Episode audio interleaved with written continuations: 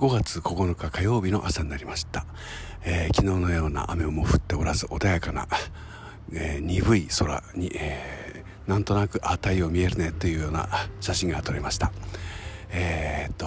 昨日はですねとても忙しかったんですよ。珍しくそうですね空き時間はお弁当を食べる30分と昼寝の含めた30分、えー、これを詰め詰めにしてその後池袋フィールドととこに来まして、えー、そこには誰でも歌えるオープンマイクっていう時間がありましてね、まあ、そこでまた歌なんか歌ったりなんかして、えー、さらにその後、え店長の山石さんとですね西池袋県音楽部のリハーサルっていうのをやりました。えー、スタッフの方がちょっとお休みされていたようで山石さんは譜面を作っておられたんですけどもそのコピーをするのにコピー機を触ったことがないなかった大変だったなどと言っておりました、